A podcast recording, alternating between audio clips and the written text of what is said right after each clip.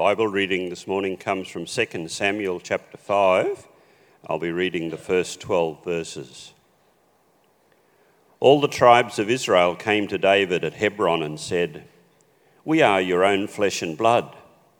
In the past, while Saul was king over us, you were the one that led Israel in their military campaigns. And the Lord said to you, You shall shepherd my people Israel and you shall become their ruler. When all the elders of Israel had come to King David at Hebron, the king made a covenant with them at Hebron before the Lord, and they anointed David king over Israel. David was 30 years old when he became king, and he reigned for 40 years. In Hebron, he reigned over Judah for seven years and six months and in Jerusalem he reigned over all Israel and Judah for 33 years. The king and his men marched to Jerusalem to attack the Jebusites who lived there. The Jebusites said to David, You will not get in here. Even the blind and lame could warn you off. They thought David could not get in here. Nevertheless, David captured the fortress of Zion, which is the city of David.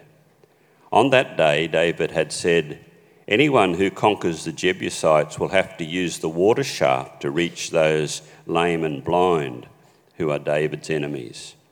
This is why they say, The blind and lame will not enter the palace. David then took up residence in the fortress and called it the City of David.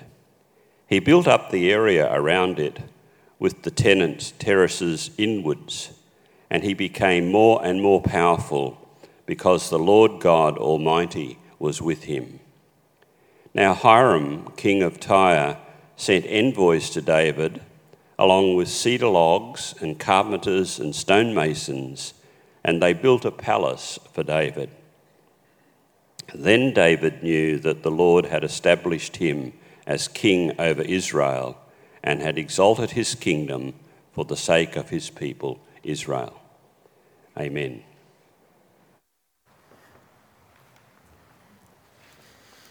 Well, good morning again.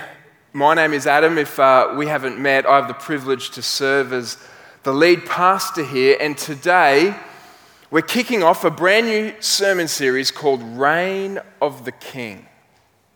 We're embarking on an eight week journey through the Old Testament book of 2nd Samuel. Now, you might be thinking, second what? Now, if you haven't read or maybe even heard of the book of 2 Samuel, I get it. It's part of the Old Testament, which we tend to neglect. Uh, it seems not immediately relevant for our lives. I mean, it tells us about events that happened thousands of years ago in a land far removed from our own.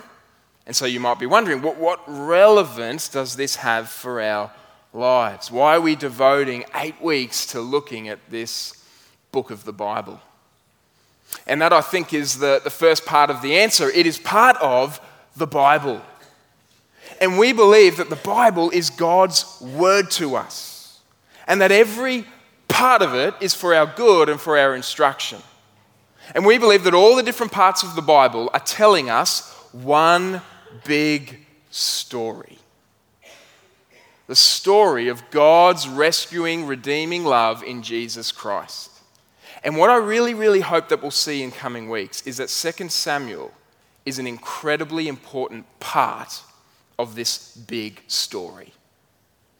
But not only is 2 Samuel an incredibly important part of the Bible, it's also an incredibly thrilling story. Let me set it up this way Imagine I told you that there was a show coming out on Netflix very soon. And this TV show was all about an incredibly handsome young king. And this king was an incredibly brave and fierce and skilled warrior. He would lead his armies into battle. He could kill wild animals with his bare hands. He was a warrior. But he was also gentle and sensitive. He played the harp. He wrote poetry.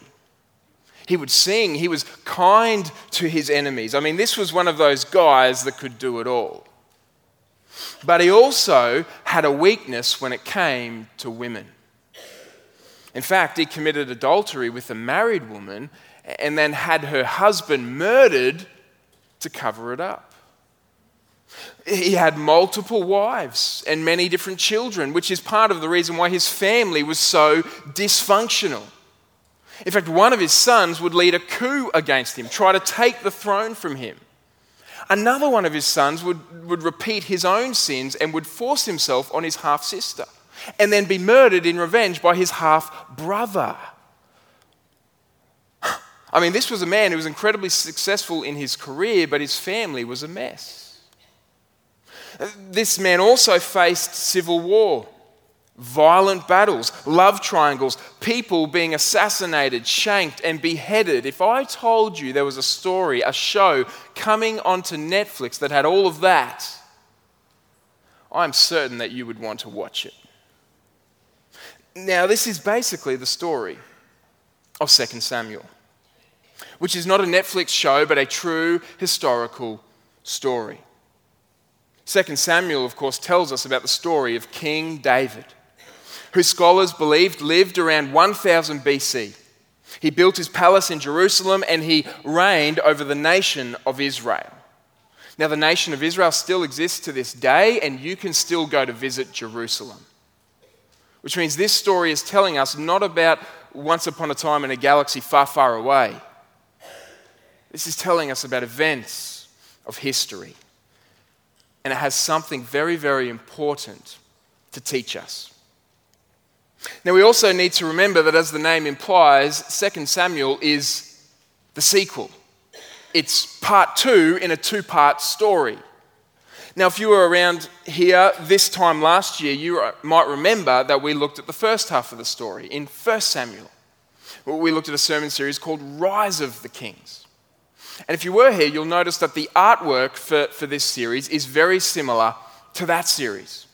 And we've done that on purpose because we want you to remember and to know that these two books are telling us one story. And in the first half of the story in 1 Samuel, let me give you a bit of a, a flashback, a recap. We saw the rise of Israel's first two kings, Saul and David. Now, Saul was Israel's first king, but he disobeyed God and he failed, and so he was rejected by God. And so God set apart David to be Israel's king. But as you would expect, Saul was not going to give up the throne without a fight. And there was a long struggle between Saul and David, which we looked at. Now, as we come to 2 Samuel, we see that Saul is gone and David finally ascends to the throne. That's what we just read about in chapter 5. Now, you might think, cool, this sounds wonderful, Adam. Sounds like an interesting story, but how is this going to help me when I leave here today? I mean, I have issues at home issues in my marriage, issues with my kids. I have challenges at work, challenges at school, and so forth. How is this ancient story going to help me in my day to day life? Now, that's a really great question, and I'm glad that you asked it. Because the truth is, today, we want everything to be quick and easy. Just tell me what I've got to do, and, and I'll do my best to do it. Give me the steps to follow. But the Bible doesn't really work like this. The Bible doesn't give us steps, it gives us stories. The Bible doesn't give us lists as to what we should do, it, it shows us the lives of real people. And as we read these stories and as we look at these lives, it's not always obvious who are the good guys and who are the bad guys. I mean, David does some heroic things in 2 Samuel, as we're going to see. But he also does, as I've alluded to, some horrific things. He's a good example in many ways, but he's a bad example in a lot of other ways. And that's because David is a lot like us. David was a man who loved God deeply, but was also deeply flawed. And it's also because David is not the hero of 2 Samuel. 2 Samuel tells us the story of David, but it's not about David. Like the rest of the Bible, 2 Samuel is mostly about God. God is the hero of this story. God is the one who is at work in and through the life of David. And this is why we're doing this series. Not just because we want to learn from the life of David, though we do, but because we want to come to know and to love God. To look at the promises that God has made and to recall and to marvel at the things that God has done. And so, this is where we're going for the next few weeks. And I hope that you have grabbed your copy of the Growth Group Guide. This has further information about 2 Samuel, it has Bible study questions, it has space to take notes, it has a Bible reading plan. And let me just encourage you if you are not currently reading the Bible, you think, yeah, I really should, but, but I'm not. Let me encourage you to read 2 Samuel. You will get so much more out of this series if you read the story along with us. So grab your copy of the Growth Group Guide. If you don't have one, you can get them from the Connection Centre. And today, we're going to begin our journey together, the first part of the story in chapter 1, all the way through to verse 16 of chapter 5. Now, if you're perceptive, you'll notice that that is five and a half chapters and 116 verses. I just saw some of the looks on your face.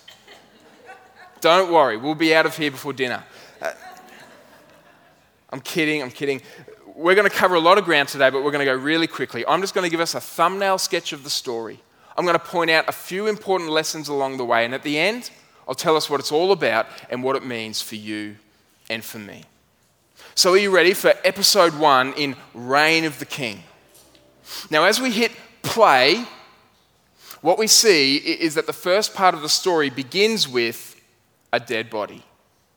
And kids, you might want to pay particular attention to this first verse of 2 Samuel. This will help you with your sheet and it'll help you to get a lollipop. Verse 1 of chapter 1 after the death of Saul. Now, as I've already mentioned, Saul was the first king of Israel, but he is now dead. And of course, this would seem to suggest that the way is finally open and finally clear for David to become the undisputed king of Israel. But as is often the case with these things, it's not that simple or bloodless. And that's what we're going to see today. In fact, the title for today's sermon is It's a Long Way to the Top. Now, apologies if I've just put an AC/DC riff in your head. But God had promised David that he would be the king over all Israel way back, maybe you remember this, in 1 Samuel chapter 16. And it has been a long and a messy process to get to this point. And now that Saul is dead and gone, it is going to continue to be a long and a messy process because it's a long way to the top. Now, this really should encourage you because this is true for much of life, isn't it? Much of life is messy and difficult and slow. I mean, God's timing is often a little bit slow for our liking, isn't it? Maybe you've been praying about something at, the moment and, you just wish that God would give you a quicker answer than He seems to be. God's pathway for us can sometimes seem to be very difficult and very messy. And you should be encouraged because this was true for God's king as well. It was a long and a messy journey to the top. And so let's look at this story, which unfolds in four key scenes. The first scene, if you're taking notes, is this David executes the murderer of Saul. Now, that's right away sounds like a violent start to the story, and that's what we're going to see. You see, David is in Ziklag and he is approached by an Amalekite. That's a, a foreigner, a non Israelite. And this man tells David that Israel has been defeated in battle. The people of God have been defeated by the Philistines. And Saul, the king of Israel, and his son Jonathan are dead. Now, this news would have shocked David, so he asks this Amalekite, How do you know this? To which the Amalekite basically responds by saying to David, Well, I killed him. Now, we know that this isn't exactly true because in 1 Samuel 31, we see that Saul actually kills himself. When he sees the battle is lost, he falls on his own sword. So, why is this Amalekite trying to take credit for the death of Saul? Why is he lying to David? The truth is, he's lying for the same reasons that you and I lie. He's lying for personal gain. He's lying to protect himself and to promote himself. He wants to get in the good books of the new king. He wants a cushy government job. This is why he, he comes to David with the crown from Saul's head. He's saying, Here you go, I have delivered to you the kingship. And I guess immediately the question is raised well, will David accept? Will he take the crown from this deceptive Amalekite or will he wait on God's timing? I wonder what you would do if you were in David's shoes. If you had the opportunity to get ahead that is at odds with God's way and God's will. I know what I would be tempted to do. According to Shakespeare, the eldest son of King Henry IV, he was so eager to, to rule that he snatched the crown from his dying father's pillow. David shows a little bit more restraint. In fact, David has consistently refused to snatch the crown from Saul. He's had many opportunities, but he has refused to do it. He's content to wait on God's timing. And he doesn't take the crown from this Amalekite. In fact, he says to him, why weren't you afraid to lift your hand to destroy the Lord's anointed? David still shows respect for Saul and for his position as king. He knows that he was a terrible king and that he had been rejected by God, but he was still the king of Israel. And this Amalekite had no right to kill him, which is why David has him put to death. Now, the irony is the Amalekite didn't actually kill Saul. He loses his life for a lie. His attempt at trying to manipulate the situation, lie for his personal gain, it backfires spectacularly. And this same dynamic is at work in our lives.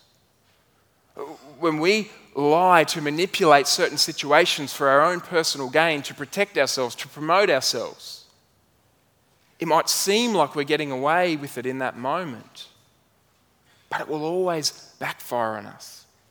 It will always have consequences. Now, God is gracious and kind. He says, if we confess, He is faithful and just to forgive us our sins. And so we can step into the light knowing that God does not want to embarrass us, He wants to heal us, He wants to set us free. And we can step into the light knowing that God is at work in our situations and we don't need to lie to manipulate the situation. Now, with David gone, I mean, with, with Saul gone, you might expect David to be overjoyed. I mean, how would you respond if, if you knew that the kingship was basically now yours? You, you might dance, you might throw a party. David weeps. And kids, you might want to pay attention to this second scene in the story where David laments the death of Saul and Jonathan. Now, David's usual way of expressing his emotions was to write a psalm, a song, or a poem. And that's what he does here. In verses 19 to 27, he writes a lament to express his grief over the death of Saul and especially Jonathan, Saul's son and David's best friend. In fact, listen to what David says about Jonathan in verse 26. I grieve for you, Jonathan, my brother. You were very dear to me. Your love for me was wonderful, more wonderful than that of women. Now, despite what some people suggest, this is not an expression of romantic or sexual love. This is a testimony to Jonathan's incredible loyalty to David. As Saul's older son, Jonathan was next in line for the throne. But he set that aside and supported David's claim to the throne. David and Jonathan loved each other deeply. David deeply respected Saul's position as king, and this is why he deeply grieves their death. And he gives voice to his grief in a lament. Now, a lament is not an immediate, spontaneous outburst of grief, though that has its place in the grieving process. A lament is a thoughtful, reflective expression of grief. It can be written down, read, learned, and repeated. Now, in our day, and to our detriment, we are both unfamiliar and uncomfortable with lament. When someone shares deep pain with us, we instinctively want to share something positive. we kind of feel like we need to, to move on. But David teaches us here something better. David doesn't sugarcoat his grief. David doesn't quickly move on from his grief. David writes a thoughtful, heartfelt expression of his grief. And this, I think, is something we need to learn to do as well. In fact, in his excellent commentary, listen to what one scholar says, Dale Ralph Davis. I love this. He says, The sorrows and wounds God's people receive from their losses are not miraculously healed after a short time of emotional catharsis. And sometimes in the church, there is such an impatience with grief. Why isn't Alan over Carol's death or Connie over Tom's since it's been 18 months? But the lament form of the Bible assumes that our grief is deep and ongoing and it invites us to enter the discipline of expressing that grief in words that convey our anguish, in images that picture our despair, in written prayers that verbalize our despondency. Why should God's people be shoddy in their sorrow? Listen to me, it is not unchristian to grieve. It is unchristian to suppress and ignore grief which is why we need to recover the practice of lament. Now, have you experienced, and I feel a bit silly asking this because most of us have, have you experienced grief in your life? Are you going through grief right now and are you struggling to express that? And let me invite you to read the Psalms of Lament, to use the words that David wrote down to express his grief and his sorrow. Or let me invite you to write down your own thoughtful expression of grief and then offer it up to God. See, when David learned about the deaths of Saul and Jonathan, he did not rejoice at what he could gain from it. He grieved at what he had lost. He lamented. But this was not the end of David's pain and difficulty. In fact, in the third scene of the story, it gets even messier. We see David's struggle against the house of Saul. You see, with Saul gone, David doesn't just rush ahead to do whatever he thinks he should do. Instead, he stops to ask God for direction. He asks God where he should go and what he should do next. Now, let me ask you when you reach a critical juncture in your life, do you just rush ahead to do what you think you should do? what you would like to see happen? Or do you slow down, do you stop, and do you ask God for his direction? Well, when David asks God for his direction, God directs him to go to Hebron. Again, kids, you may just want to be paying attention there, up to you. Hebron. And so David takes his two wives, yes, you heard that right, two wives, which is already a bad sign of things to come, and he goes to Hebron. Now, Hebron was in the southern part of the kingdom of Israel. It was one of the 12 tribes of Israel, and David there is anointed king over the tribe of Judah. Sorry, Hebron is not a tribe of Judah. Judah is, but Hebron's in there. You're going to find there's lots of names in 2 Samuel. Judah, tribe of Israel, David is anointed king in the south. But meanwhile, in the north, with the other 11 tribes, there is some scheming taking place. You see, Abner, he was the general of Saul's army. Now, he knows if David becomes king, he's going to lose his position and his power. He can see his influence beginning to wane. And so he declares that Saul's surviving son, by the name of Ishbosheth, he is the king over the northern tribes, the other tribes of Israel. Now, Abner knew he knew God's promise that David should be the king over Israel. But he doesn't want to lose his position. He doesn't want to lose his power. And so he declares Ishbosheth to be the king in the north. Now, sometimes to obey God is going to cost you. It might cost you a job, a relationship, a position, or popularity. Now, if Abner had obeyed God, it might have cost him his position. But to disobey God, it will cost you far more. It will have consequences. And this is exactly what we see here with Abner. His disobedience, his desire to crown Ishbosheth over David, it leads to a long and a brutal civil war. Look at what we read in verse 1 of chapter 3. The war between the house of Saul and the house of David lasted a long time. But even in the middle of the war, even in the middle of the mess, God is at work. Look at the second half of that verse. David grew stronger and stronger while the house of Saul grew weaker and weaker. And this is exactly what we see happen in chapter 3. The wheels begin to fall off for Ishbosheth. Abner takes offense at something he says and he defects to David. Now, I just think that Abner saw what was coming. He saw that David was getting stronger and stronger and Ishbosheth weaker and weaker, and he wants to make sure he's on the right side.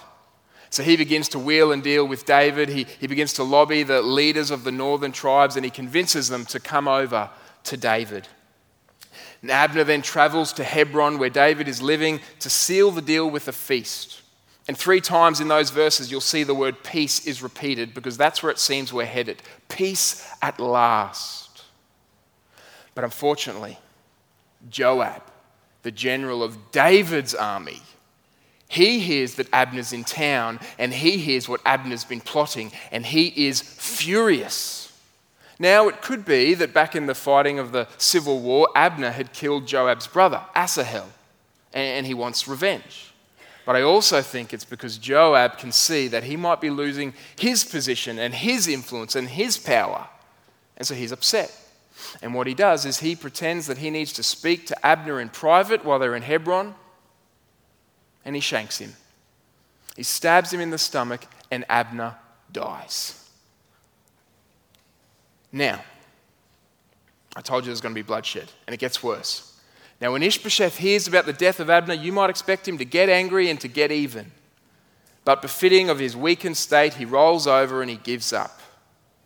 Verse 1 of chapter 4 When Ishbosheth, son of Saul, heard that Abner had died in Hebron, he lost courage, and all Israel became alarmed.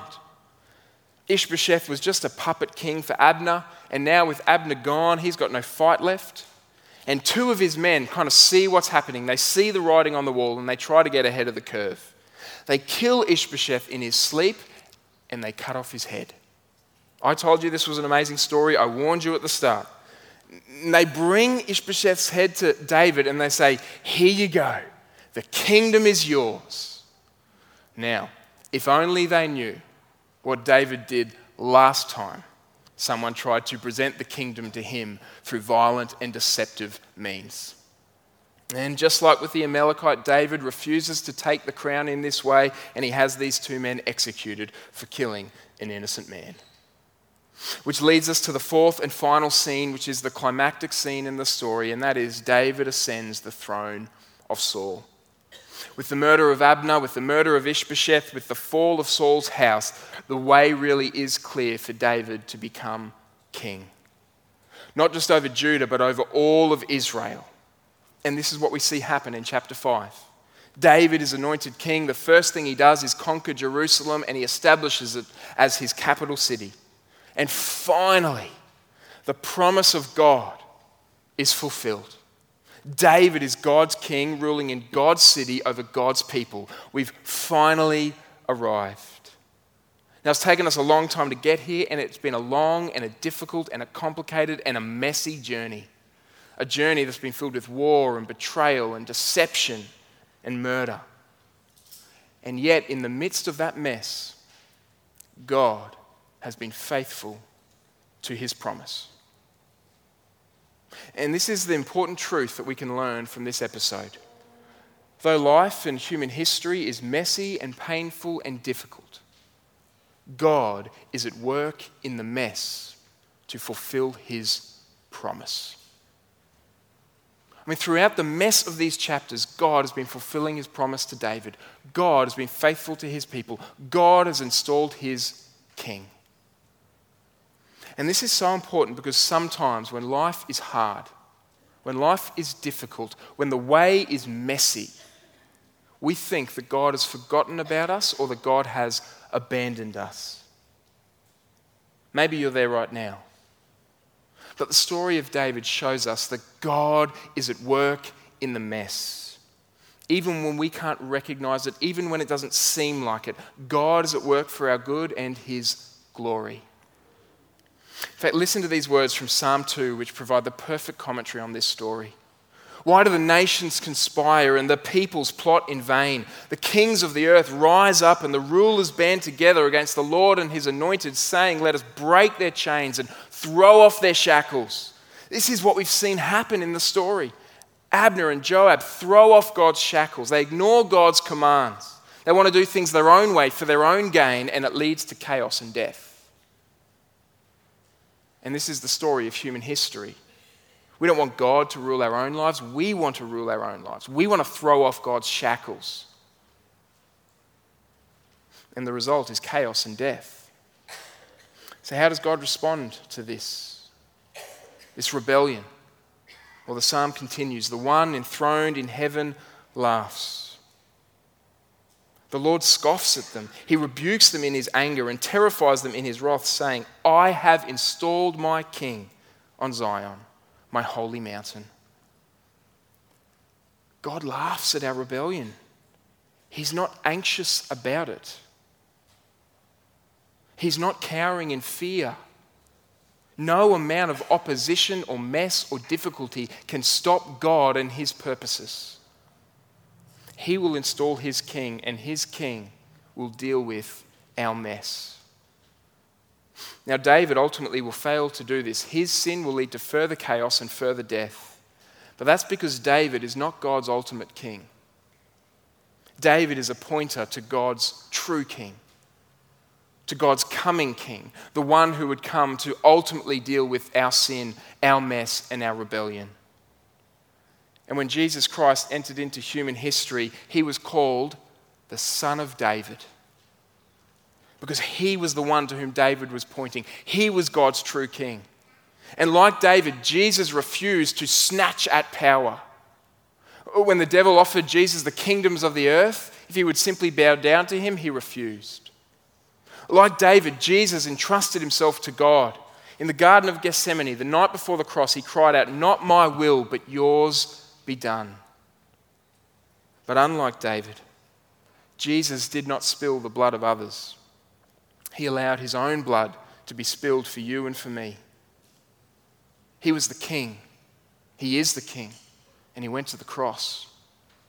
And on the cross, he died in our place for our mess, to pay the penalty for our sin.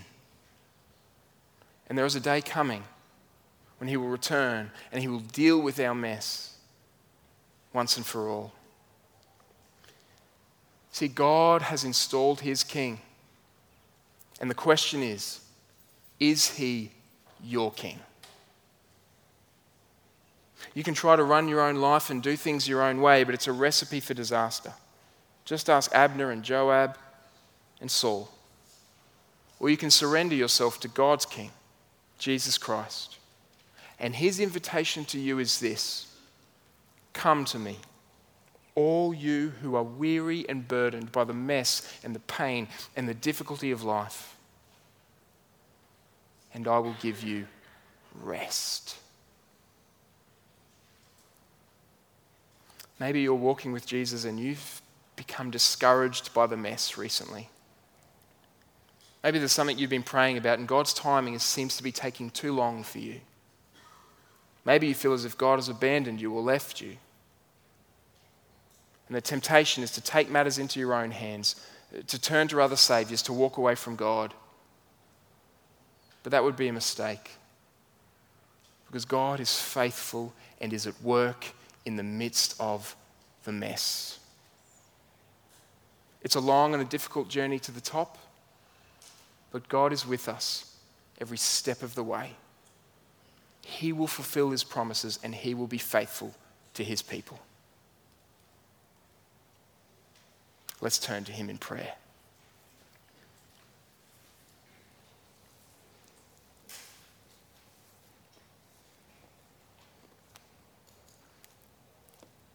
Heavenly Father, thank you that you are faithful.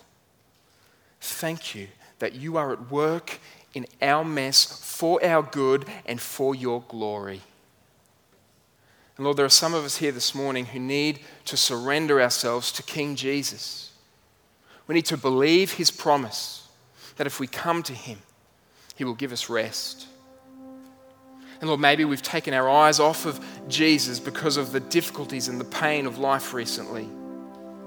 We want to refocus and we want to turn our attention and put our faith and our hope and our trust in King Jesus, the one that you have installed on your mountain. Oh Lord, wherever we find ourselves this morning, help us to put our hope, our faith, and our trust in you, the one who is always faithful to his promises and faithful to his people. We love you and we pray this in Jesus' name. Amen. Church, would you stand?